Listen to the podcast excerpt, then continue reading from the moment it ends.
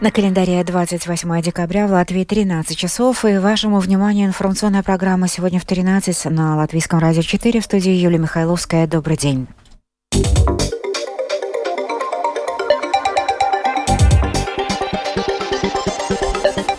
В этом выпуске, несмотря на подорожание жизни, у латвийцев резко вырос интерес к инвестициям. Терроризм и нынешняя Россия, страны НАТО, определили две основные угрозы безопасности Альянса. Наш дорогой премьер. Полеты на спецрейсах для Каринша обошлись в круглую сумму не только латвийскому, но и европейскому бюджету человек Европы в Латвии. Кто из латвийцев популяризировал европейские ценности и достоин этого титула? Об этом мы узнаем сегодня в ходе торжественной церемонии. Теперь об этих и других новостях подробнее.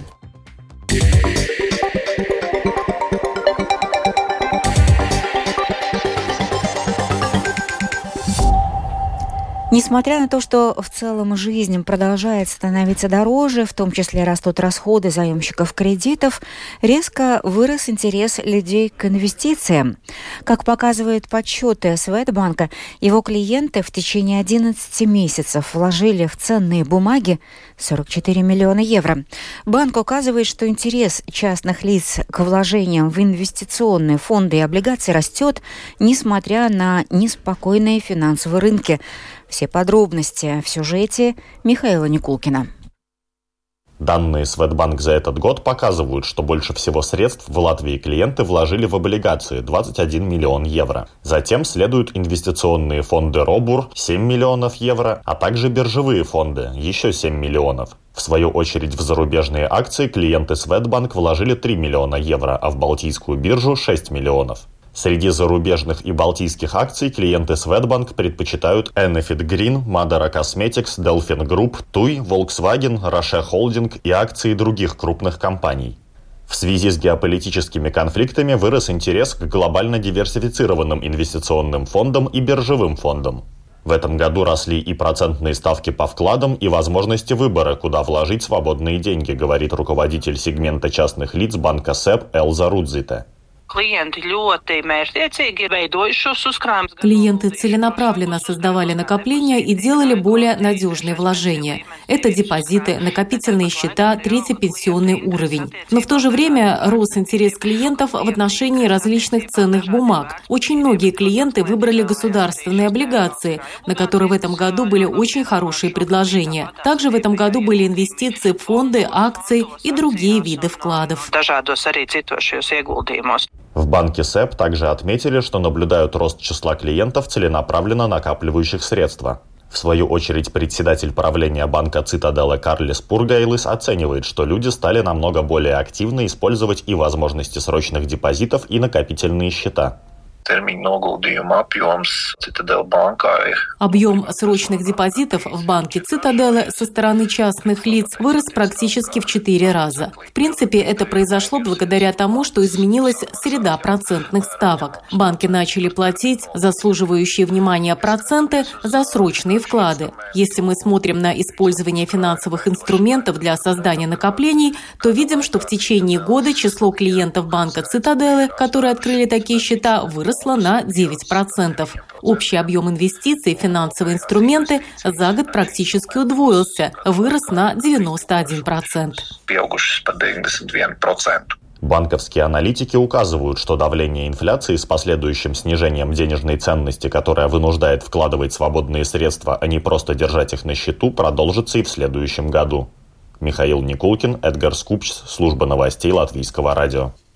На портале Манабал СЛВ собрано около 10, э, более 10 тысяч подписей за инициативу ввести дополнительный налог на те операции латвийских предпринимателей, продолжающих сотрудничество со страной-агрессором России.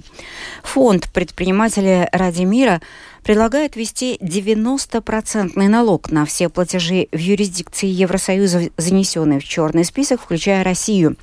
Также автор инициативы призывает Минэкономики опубликовать список бизнесменов и предпринимателей, которые продолжают вести э, бизнес с Россией, поскольку предприниматели имеют право выбирать партнеров, деловая этика которых не предполагает сотрудничество со странами-агрессорами. В Европарламенте идет борьба за соцгарантии для работников цифровых платформ. Цифровые платформы стали популярным местом занятости. С ними связаны не только курьеры по доставке еды, водители такси, но и, например, переводчики. Эти лица считают самозаня... считаются самозанятыми и лишены пакета социальной гарантии. В Европарламенте, однако, некоторые депутаты считают работников цифровых платформ наемными сотрудниками – в середине декабря было достигнуто политическое соглашение между Европарламентом и странами-участницами ЕС о том, что нужно ввести процедуру, которая позволит доказать, что трудящийся не самозанятое лицо, а именно нанятый работник. Лоббирование цифровых платформ так сильно, что некоторые страны уже не готовы одобрить это соглашение. Среди них страны Балтии, Италия и Франция. Дебаты по этому вопросу продолжатся. За то, чтобы признать работников цифровых платформ наемными сотрудниками, выступает депутат группы социал-демократов Европарламента Элизабет Гуалмини из Италии, которая продвигает в Европарламенте этот вопрос if you are completely dependent from an algorithm, a machine, если вы полностью зависите от алгоритма, от компьютерной системы, которая организует вашу работу, перерыв, скорость, с которой вам надо что-то доставить, ваш отпуск, то вас трудно считать самозанятым. В таком случае вы работник, нанятый работник – который заслужил и социальные гарантии. Мы не против изменений, инноваций и цифровизации на рабочем рынке, но мы считаем, что такими большими изменениями надо управлять, чтобы защитить работников. С платформами связано 28 миллионов человек, и их число растет с каждым месяцем. related to platforms, and they are growing and growing every month. Спецрейсы бывшего премьер-министра Кришне Скаринша, а ныне министра иностранных дел, в Брюсселе обошлись бюджету ЕС дороже, чем поездки делегации из других европейских стран. Полученные данные показывают, что за период с 2019 по 2022 год включительно на командировочные расходы было потрачено в общей сложности 2 миллиона 692 тысячи 857 евро. Из этих средств сумма, возвращенная Латвии, составляет более 20%, а это более полумиллиона евро. На втором месте после Латвии находится Румыния, около 500 тысяч. За ней следует Эстония, 404 с лишним тысячи. Замыкает четверку Финляндия, 328 тысяч евро на полеты. Выплаты этим четырем странам вместе составляют две трети общих расходов. Пассажиру Вилтенс в четверг использовала семь новых электропоездов. До конца года, а до этого срока осталось три дня, планируется выпустить 12 новых поездов. Как выяснилось, «Шкода Вагонка» вместо обещанных 19 новых составов подготовила только 17, которые пассажиру Вилсон закончила принимать только вчера, 27 декабря. К тому же, из-за технических проблем интерактивная карта на сайте Pasažieru vilciens отражает лишь часть новых электропоездов, курсирующих по линиям. «Škoda Vagonka» обещала исправить алгоритмы обработки данных в ближайшие дни. Все страны НАТО определили две основные угрозы безопасности Альянса, а Латвия продолжает на национальном уровне реализацию плана обороны, особенно в сфере ПВО. Об этом Домской площади рассказал чрезвычайный и полномочный посол Латвии в НАТО Марис Рекстинш. Šobrīd NATO kā aizsardzības организация strādā pie tā, lai Сейчас НАТО, как оборонная организация, работает над тем, чтобы продолжать обеспечивать защиту всех стран-участниц, в том числе территории Латвии и ее жителей. Политические решения были приняты на саммите в Вильнюсе. Сейчас ведется работа по реализации планов обороны, а также по мобилизации персонала, необходимого для реализации этого плана, а также по размещению необходимого вооружения в рамках этого плана. Одно дело то, что реализует структура командования НАТО, другое, что делает каждая страна на национальном уровне. Латвия продолжает работать с многонациональным контингентом, который размещен на территории Латвии с участием 12 других стран НАТО. Этот контингент возглавляет Канада. Согласно разработанному плану, этот контингент планирует увеличить до уровня бригады. Мы проводим также закупку вооружений в тех секторах, где это необходимо, особенно в плане противовоздушной обороны. НАТО – оборонный альянс, и мы все вместе, 31 страна-участница, определили две основные угрозы безопасности альянса – это терроризм и нынешняя Россия. Divus galvenos draudus alianses drošībai - tas ir terorisms un tā ir šī, šī brīža Krievija. Власти Польши объявили о запуске юридического процесса ликвидации государственных СМИ, польского телевидения, польского радио и польского агентства печати из-за прекращения бюджетного финансирования. В последние годы данные СМИ обвиняли в том, что они стали рупорами партии «Право и справедливость», которая правила последние восемь лет. Тему продолжит Рустам Шукуров.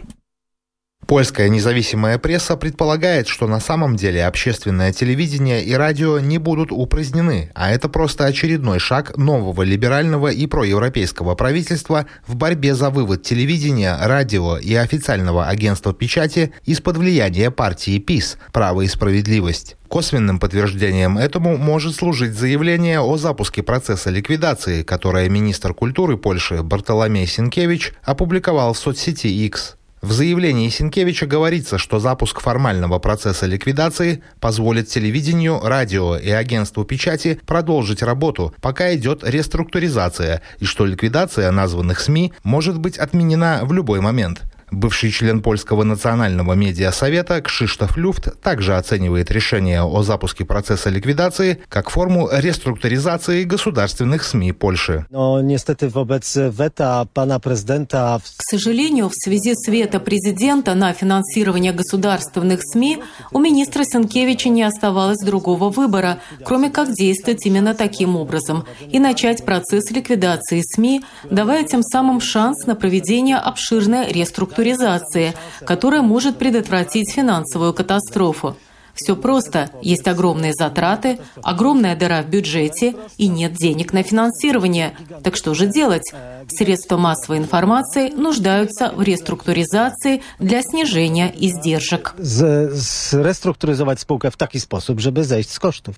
На этой неделе президент Польши Анджей Дуда, который был избран при поддержке партии ПИС, наложил вето на предложение правительства выделить общественным СМИ на следующий год 3 миллиарда злотых, 695 миллионов евро. Комментируя решение о вето, Дуда заявил, что прежде чем выделить деньги на госсми, эти СМИ, цитирую, должны быть сначала справедливо и законно восстановлены. По сути, Дуда таким образом отреагировал на решение Министерства культуры уволить глав председателей правления и наблюдательных советов государственных СМИ, которых польская оппозиция обвиняла в предвзятости и пропаганде. Минкульт уволил их, сославшись на необходимость восстановить беспристрастность средств массовой информации и на соответствующую резолюцию Сейма.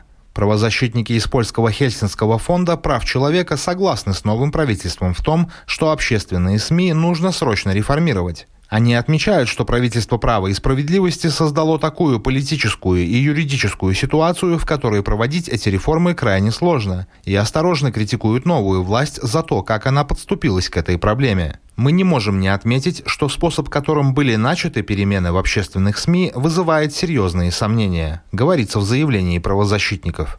Рустам Шукуров, служба новостей Латвийского радио.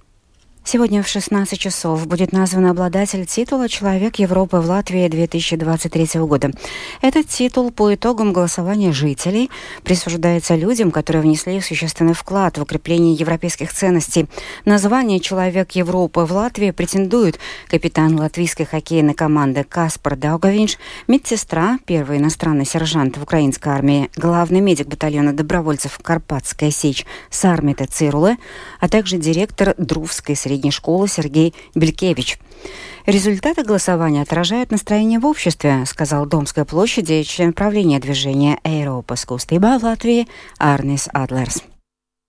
Ну, во-первых, это очень народный титул, который является как бы зеркалом нашего общества. В каждом году мы действительно можем отметить тех людей, которые своим трудом укрепляют ценности э, Европы нет никаких предниканий, какие ценности э, этот человек должен нести в Латвии и укреплять.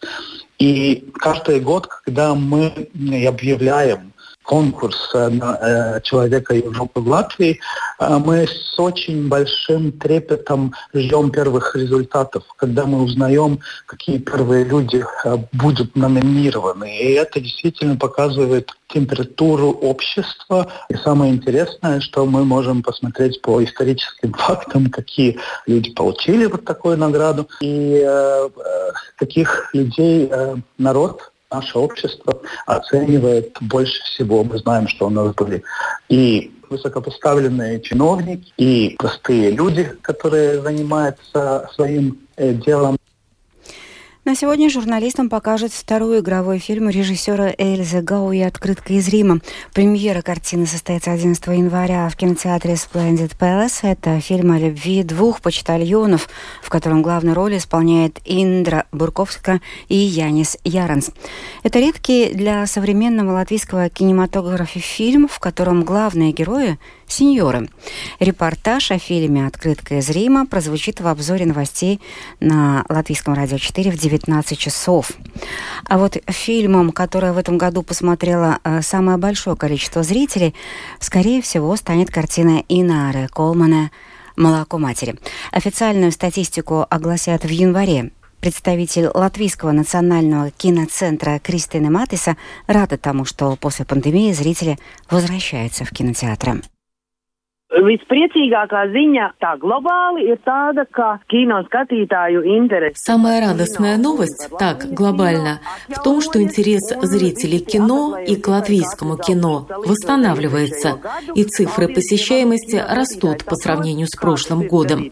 Слава богу, кинозрители понимают, что это такое смотреть фильм на большом экране, и что это уже совсем другое удовольствие. Пока есть статистика за 11 месяцев. По сравнению сравнению с тем же периодом прошлого года число зрителей в кинотеатрах выросло на 26%. В этом году, скорее всего, все статистические данные об этом свидетельствуют. Фильм, который в Латвии посмотрели больше всего, будет картина Инары Колмана «Мата Спиенс».